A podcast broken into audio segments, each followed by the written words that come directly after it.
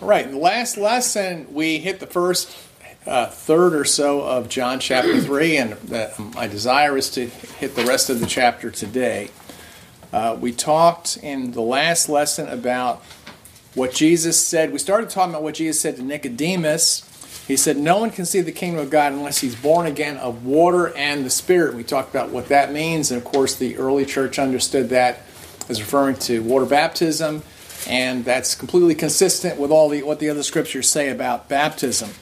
In, in the next lesson, we're going to cover what in in Protestant America is probably the best known verse in the entire Bible, John 3:16, but we're going to read it in context, which is generally not something that uh, that, that people do who who flash that verse.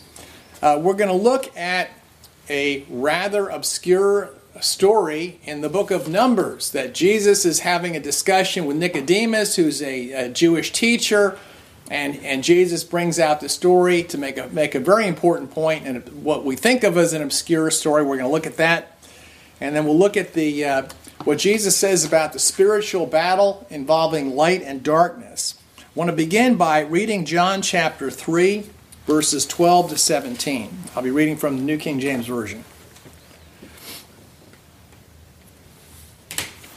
John chapter 3.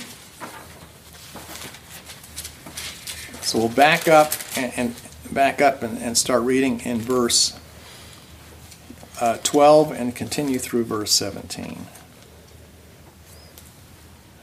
Jesus says, If I have told you earthly things and you do not believe, how will you believe if I tell you heavenly things?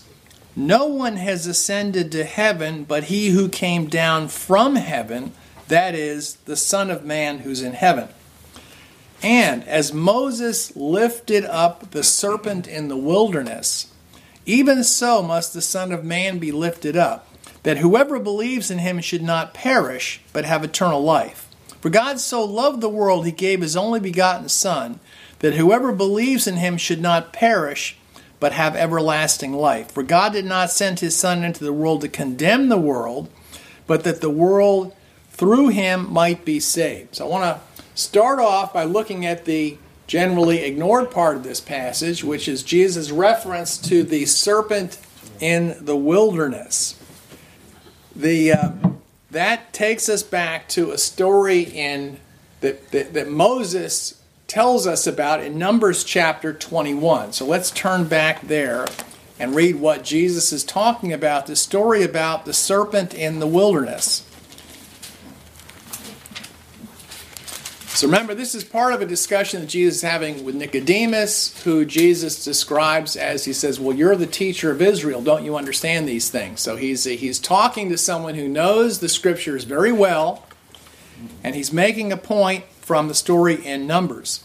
Numbers chapter 21. So this is while the Jews were wandering in the wilderness. They spent 40 years in the wilderness after they left Egypt on the way to the promised land. So let's start reading at verse 4. I'm reading from uh, uh, Orthodox Study Bible, which is based on the, the, the, Septuagint. So a few words may be different, but it's going to be basically the same in, in what you're reading, I'm sure. Then they departed from Mount Hor by the way of the Red Sea, and they went around the land of Edom, and the people became discouraged on the way. So the people spoke against God and against Moses. Why did you bring us up out of Egypt to kill us in the desert? For there's no bread nor water, and our soul is weary of this worthless bread, which is, of course, referring to the manna that they got from God every day. Continuing in verse 6.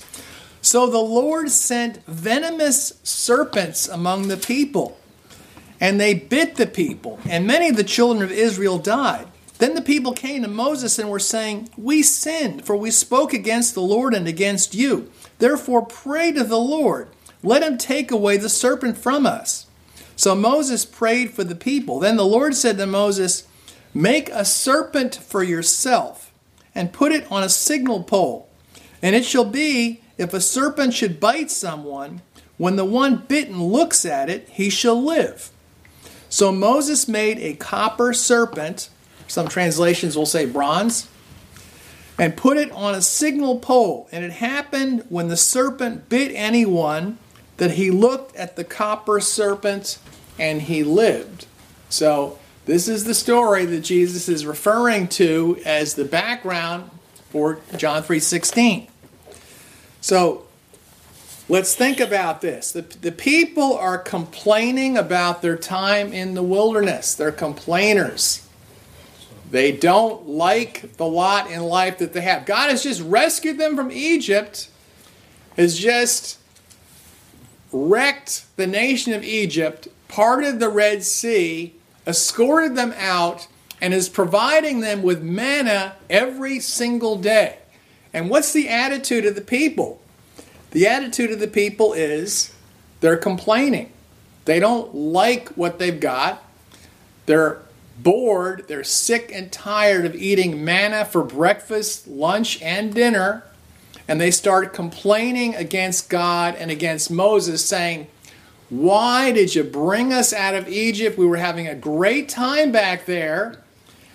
Why, why couldn't we have just been left alone in Egypt? Why did you have to bring us out here to die in this horrible desert? I mean, think about it. They are, now there is some truth in what they're saying. They are in the desert, okay?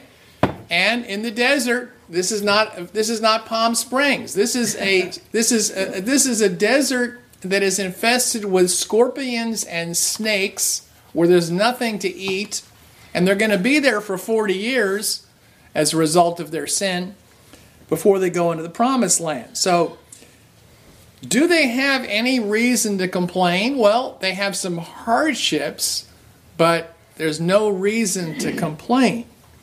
Paul talks about this incident actually in 1 Corinthians chapter 10 when he talks about the whole Exodus story is a foreshadowing of the Christian life. He says they were all baptized, but most of them didn't make it into the promised land. This is a warning to us. And they fell to four sins in the wilderness, and four bad things happened to them, and they died in the wilderness. And one of the things it says, make sure that none of you test the Lord and be killed by snakes as they were. And he also talks about the people grumbling and complaining. So there's a lesson in this story that there's never any justification for complaining. Now, most Christians don't think of complaining as a bad sin. This is like a this is like a sport. This is like minor minor wordplay. Well, I had a rough day. This is going on. That's going on. And complain about your spouse. Complain about your job complain about your financial situation, whatever. And um, so uh, the Lord says, don't complain. Some of the people didn't make it. and we wouldn't normally rank complaining up with idolatry and adultery and sexual immorality. But in 1 Corinthians chapter 10, he says there are four sins sexual immorality, uh, idolatry, complaining and testing the Lord, which they're doing right here. So, in God's view, this is this is a big deal. He, he God is God wants us to purge the complaining spirit out of our hearts and to have a tight rein on our tongue so that we're not complainers in life. So that's one of the lessons from this story. Now Jesus that, that Paul makes that point from this story in Numbers 21. Jesus is making another point out of the same story.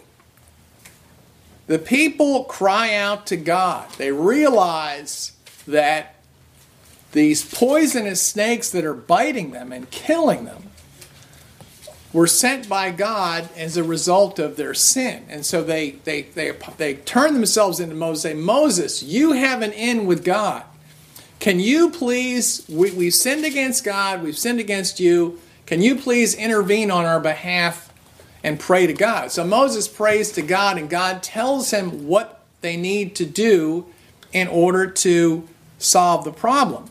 And he's told to make a snake of all things. He's told to make a snake.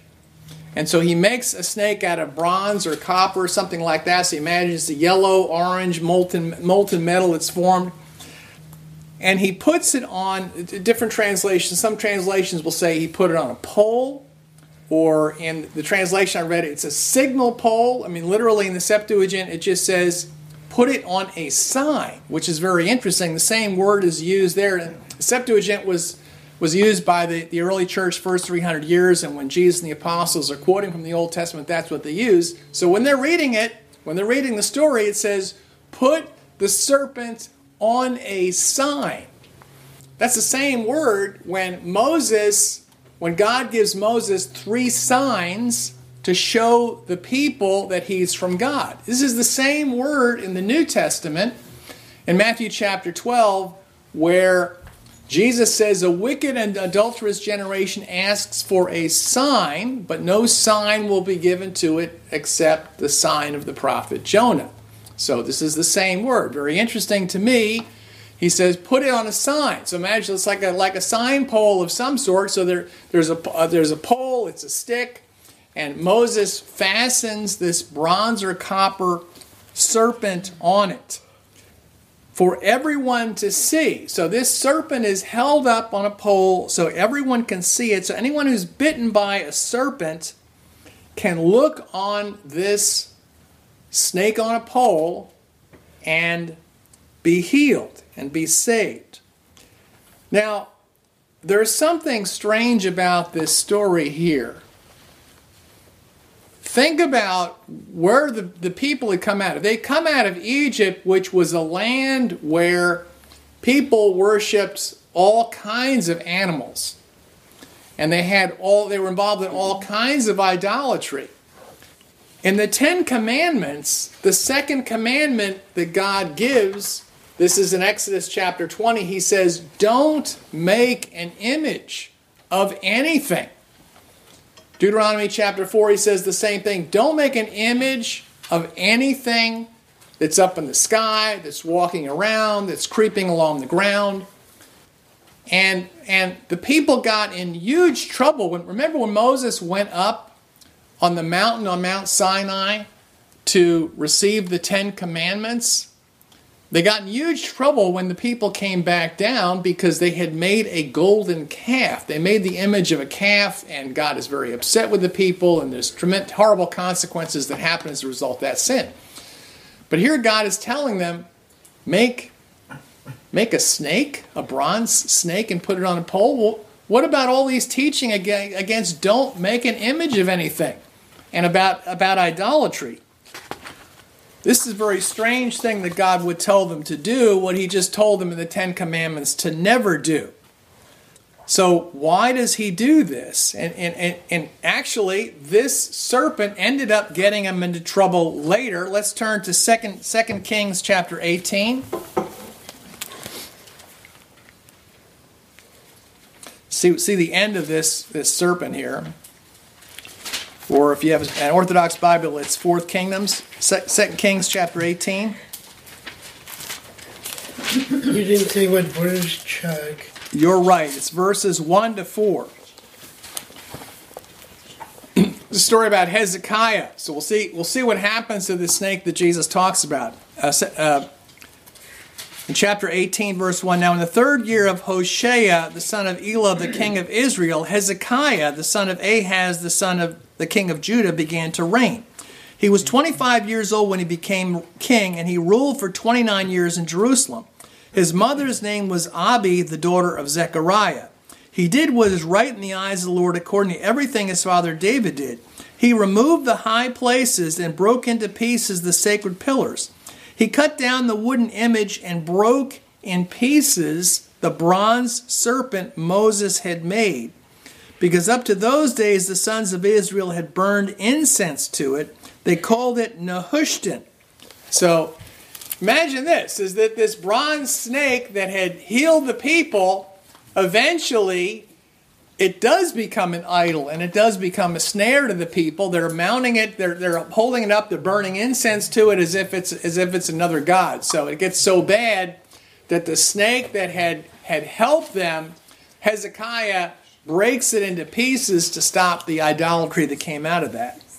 So, uh, why, why was Moses told by God to make an image of a serpent when God told the people not to make images of anything. Well, Tertullian, he's a writer from Carthage in North Africa who lived around the years uh, 160 to 225, talked about this story and, and, and asked that question, answers it.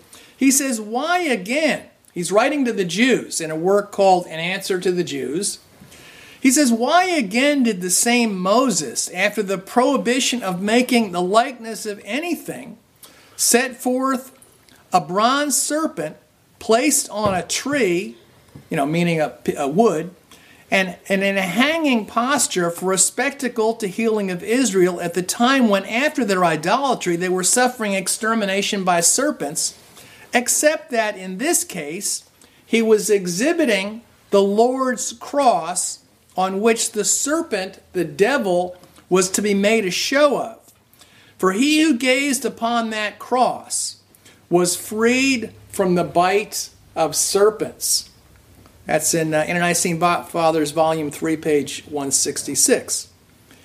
So he's tying this in with the defeat of Satan and the serpents being sin. That this is all about the, the defeat of sin through the cross, that this was a foreshadowing of the cross.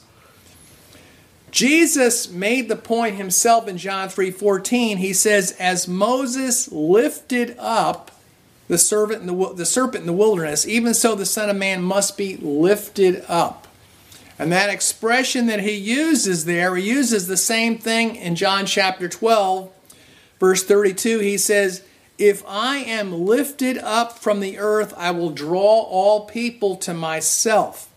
Similarly, in John chapter 8, verse 28, he says, When you lift up the Son of Man, then you will know that I am He, that I do nothing of myself, but my Father, as, as my Father taught me, I speak these things. So, this lifted up is referring to Jesus physically being lifted up on the cross. That this, this the story of the people being saved from snake bite by this strange bronze or copper snake on a pole is foreshadowing that salvation from sin would come only by people looking to the cross of Christ. The same expression lifted up is used in Isaiah 52 where the whole the famous passage that's Isaiah 52 verse 13 through 53 through the end of chapter 53 it begins with the statement, it says in, in the Septuagint, Behold, my servant shall have wisdom and shall be exalted and glorified exceedingly. The word exalted, the Septuagint, it says he will be lifted up. Behold, my servant will be lifted up. Uh, so this is all, I think this all ties back to the cross, that this was God's plan, that the instrument of salvation would be Jesus being lifted up on a cross. In John chapter 2, we saw Jesus talking in the form of a riddle about his resurrection, where he said, Destroy this temple and I'll rebuild it in three days. And here he's using an analogy to make the same point about how he was going to die, that he would have to be lifted up. The cross, the idea that Jesus would be saving us through being crucified on a cross, while it may be a very familiar idea to us, it is particularly to me. I grew up in a Catholic background, and so there was tremendous emphasis on the cross. We'd go into a church, there was usually in the center of the church a, a big image of Jesus on the cross. This was definitely impressed on my mind visually the idea of Jesus suffering on the cross, that this is the way that we are saved. But this is a problem for a lot of people. Paul talked about this in his own day, and it's still true. He says in 1 Corinthians chapter, chapter 1, verse 23, we preach Christ crucified to Jews a stumbling block, and to Greeks foolishness. The Jews, the whole, the whole idea that the, they could have killed the Messiah in such a horrible way as crucifying him on a cross is just is so abhorrent to the Jews that they just block it out. They did in Paul's day, and they still do today to understand no, this had to happen. It was all foreshadowed in the story in Numbers with the bronze serpent, the crucifixion, that he would have to be lifted up. And of course, the philosophical types, this is ridiculous. They're looking for uh, a guru sitting on a mountain somewhere who's going to dispense great wisdom. Instead, we're presenting Jesus dying on a cross to pay the price for our sins. And this is a stumbling block, particularly from Muslims today as well, because in the Quran it says Jesus didn't actually die on the cross, it only appeared that he died on the cross. But we see that according to Jesus, the fact that he would have to be lifted up and die on the cross was foreshadowed well over a thousand years beforehand in the wilderness itself in that story. Now, you may be wondering why would Jesus be represented as a snake? This is very offensive to us. Now, I can see Jesus as the lion of the tribe of Judah or Jesus as the lamb of God but Jesus as the snake of God? That just seems that seems so absurd. What do you think of in the Bible when you think about a snake? Satan. You think of Satan.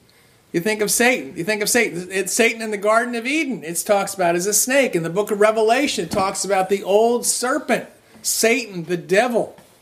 Uh, so that's the way that's the way Satan is projected throughout Scripture. So why would Jesus be represented as a serpent, which we normally think of as as uh, as, as connected with with uh, with Satan? I'll give you two two possible ideas. In in Peter, 1 Peter chapter two, verse twenty four. Consider what he said about the cross. He said, Jesus himself bore our sins in his own body on the tree, that we, having died to sin, might live for righteousness by whose stripes we are healed. So the picture is that when Jesus was on the cross, that he took all of our sins on his body. That his that, his, that, that, that, that the sins that we committed were taken on the body of Christ. So perhaps that's the reason why we see a serpent on the cross representing sin. Or also, I think what Paul says Paul says in Colossians chapter 2 verses 13 to 15 talking about the cross he says that Jesus has made us alive together with him having forgiven all your trespasses wiped out the handwriting requirements that was against us contrary to us and he's taken it out of the way having nailed it to the cross. And he's taken it out of having disarmed the principalities and the powers. He made a public spectacle of them, triumphing over them in it. So, the picture that Paul presents of the cross, there are many things that are happening in the cross of Christ. It says that, that we, we obtain the forgiveness of sins through Jesus' death on the cross. He ties that in the verse before that to baptism as well.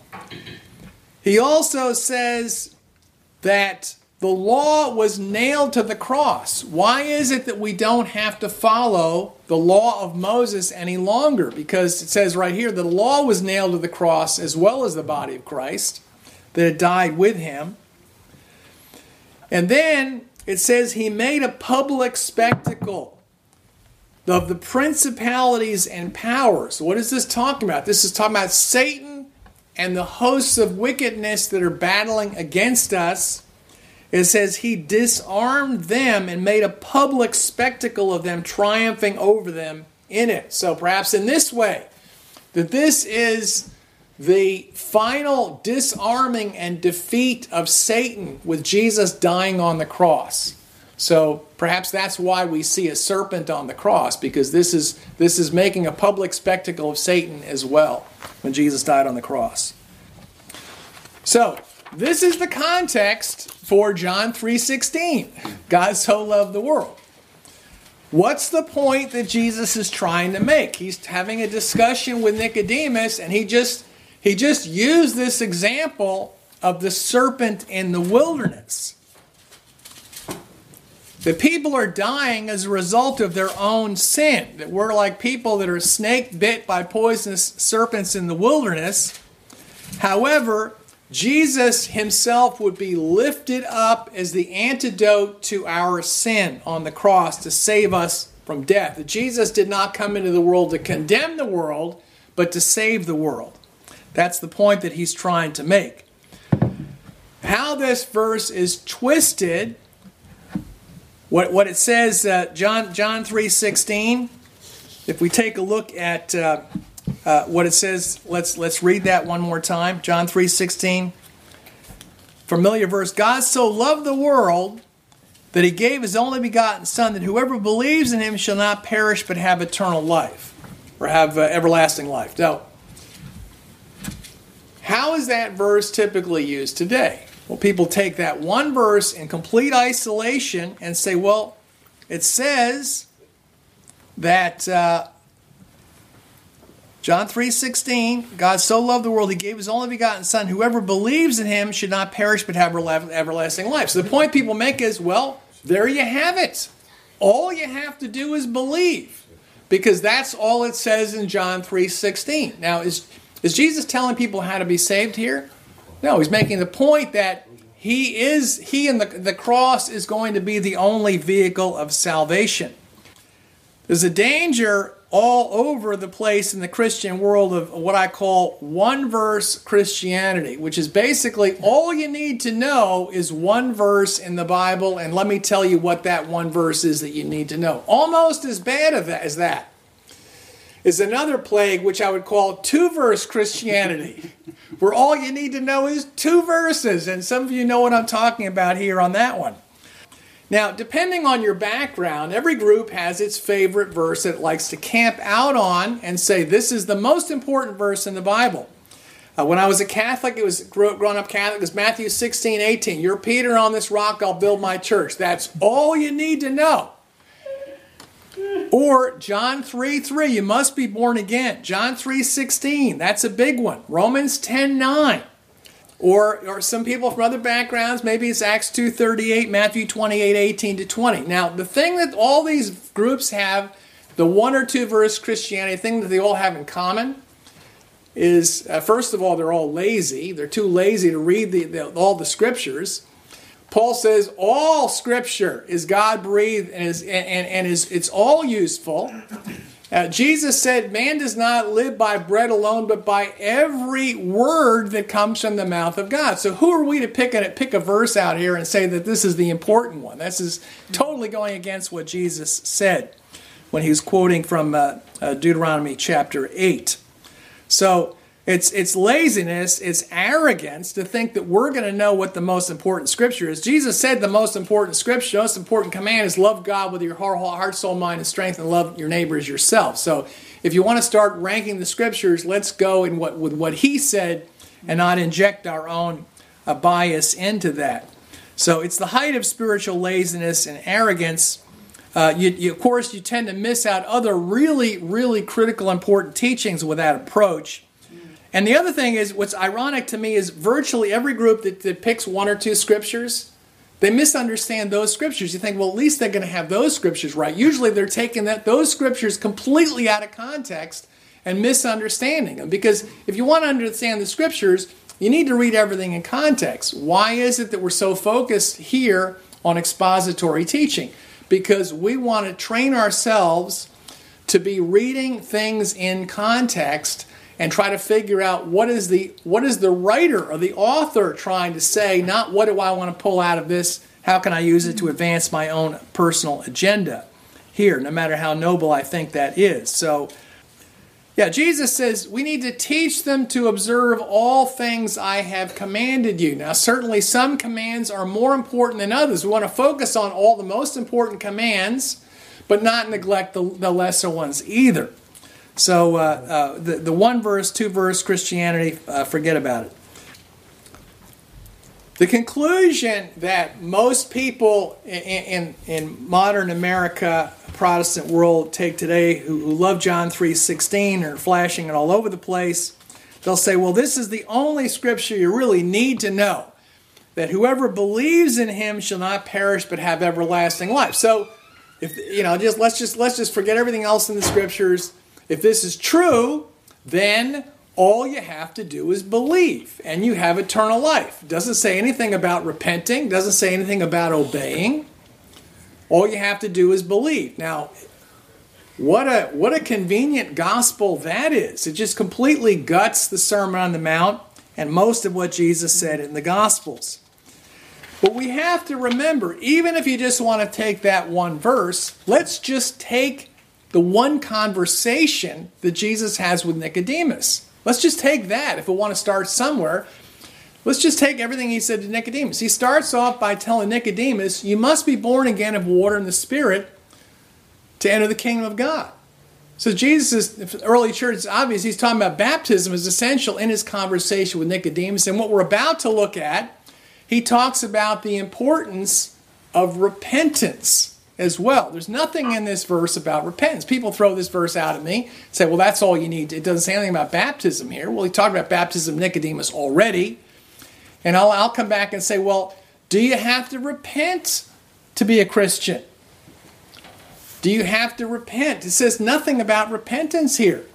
In, in Luke chapter 13, people who like the, uh, the, uh, the one verse Christianity, one that never shows up on anybody's list, is Luke chapter 13 and verse 3, where Jesus says, I tell you that if you do not repent, you too will perish. So Jesus, if you want to, you want to pick one scripture in the Bible. This I, I throw this this one into the ring. Is that be my nomination? Let's consider that one as well. Let's add that one on to whatever we're looking at. So the point that he's making in his discussion with Nicodemus here, he's already said you need to be born again. He's about to talk about sin and repentance, the light coming into the world, but men love darkness instead of light because, they're evil. He's saying that when we're bitten by the snake, there's only going to be one way out to be healed. It's looking to the cross of Christ. We have to have faith in Jesus expressed by him being crucified on the cross, and that's the only way we're going to be saved, as foreshadowed by Moses. So let's continue, starting in verse, uh, picking up again in verse 17. For God did not send his Son into the world to condemn the world, but, but that the world through him might be saved. He who believes in him is not condemned, but he who does not believe is condemned already because he has not believed in the name of the only begotten Son of God. And this is the condemnation that light has come into the world, and men love darkness rather than light because their deeds were evil. For everyone practicing evil hates the light and does not come into the light lest his deeds be exposed. But he who does the truth comes into the light, that his deeds may be clearly seen that they have been done in God. This passage right here, to me, in, my own life, this is one of the passages I think the most about in terms of practical evangelism. And I'll explain why. The problem in people's lives was, is, and always will be sin. Let's not forget that. This is what it comes down to. The problem in people's lives is sin. The reason that they're bitten by the snake is because of their sin. Jesus came as the light of the world. He brought the light of truth and he exposed people's sin. He called them to repent. He began his message by saying, Repent, for the kingdom of heaven is near. The same thing that John the Baptist said. How was Jesus treated? And how were the prophets treated?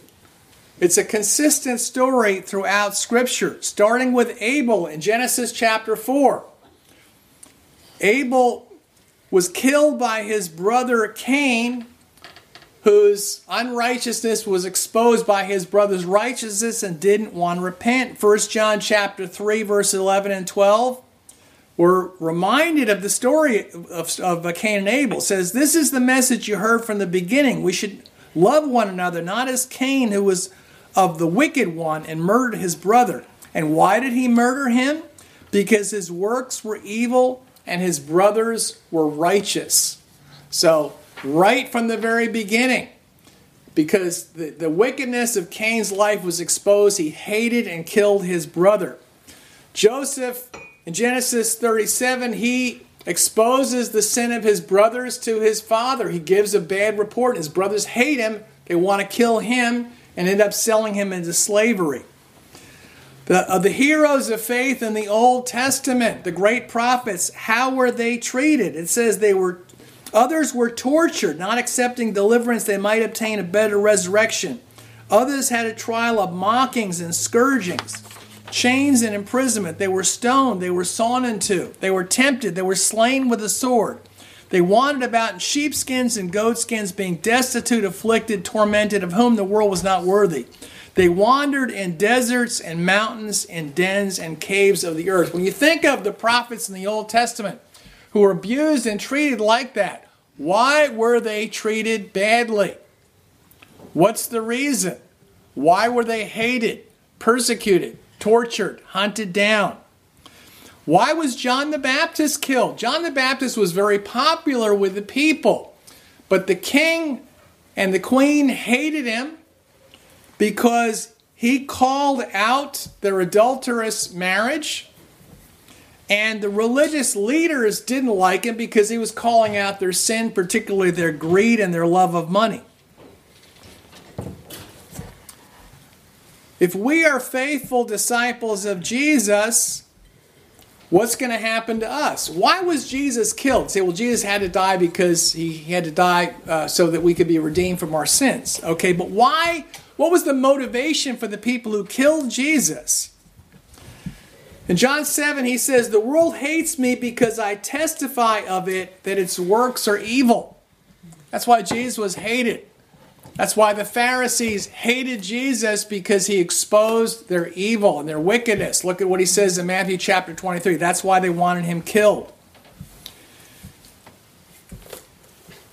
Paul, when he was preaching to the Gentiles in Acts 17 in Athens, he's talking to them and he reaches out to them. He appeals to them. He tries to build a bridge of, of common understanding. He, he appreciates, says, I appreciate that you're very religious people. You, you got God, you know, temples all over the place, including a temple to an unknown God. So he tries to reach out to them and relate to them. And then he drops the sledgehammer on them in Acts 17, verse 30. he says, Truly, these times of ignorance God overlooked, but now he commands all men everywhere to repent. In Acts chapter 26, when Paul is speaking to King Agrippa, he's retelling the story of his ministry and his message. He says, I was not disobedient to the heavenly vision but declared first to those in Damascus and Jerusalem and throughout all the region of Judea, and then to the Gentiles, that they should repent and turn to God and do works befitting of repentance. That's Paul describing his own mission. He's not talking to people about all you have to do is believe and the grace of God is going to take it from there. He's calling people all over the world to repent of their sins. In John 15, Jesus reminds us, we'll talk about this later when we get to John 15. He says, Look, the world hated me. And if you're following me, they're going to hate you too. They persecuted me, they're going to persecute you. Why are Christians going to be persecuted? The same reason that Jesus was persecuted if they're real Christians, which is they're going to testify they're going to turn the light on and expose the sin of the world. This is the verdict. The light has come into the world. Men love darkness instead of light because of their evil deeds. The people don't want to repent, they hate the light. the lessons that I take out of this personally and try to carry around with me. We're never going to nicey nicey people into the kingdom of God. It's not going to happen. You can't finesse it. You can't manage it. You can't do it nice enough. The only way that people are going to get into the kingdom of God is through repentance. God is calling all men everywhere to repent. And our job is to turn on the light and expose the sin of the world. And if we do that, a few people will love us, but most people will hate us. We will never win the acclaim and the applause of the world. Don't even try to do that. Our mission is to love and reach out to people with compassion and respect. However, it absolutely is to call them and to call each other to repentance, to bring the light to expose the sin, not out of self righteousness.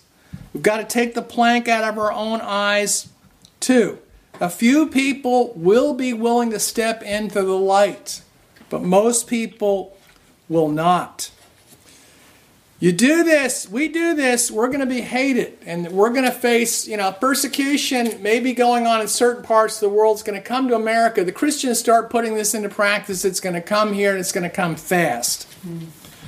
We're going to be called narrow minded and judgmental for calling out sinful lifestyles, saying that there is only one place to look to heal from to get healed from the serpent's bite, that there aren't many paths and many cures, there's only one and only a few are going to be saved.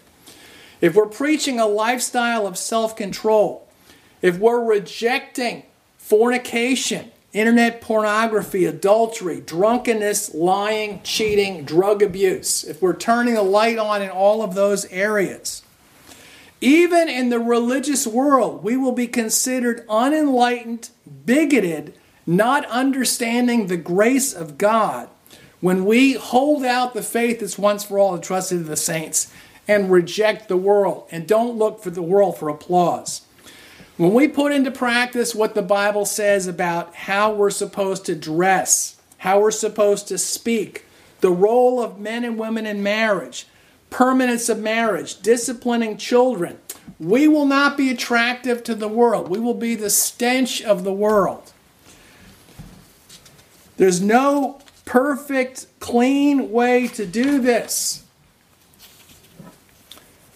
But it's all about bringing the light and bringing the truth. And that's what Jesus did. And most people aren't going to appreciate. Now, maybe we're maybe we're not doing a good job of reaching out to people and building bridges people with people, but a lot of times it really comes down to people just don't want to repent. It's as simple as that. People don't want to come into the light. Let's close with uh, John chapter 3, starting in verse 22.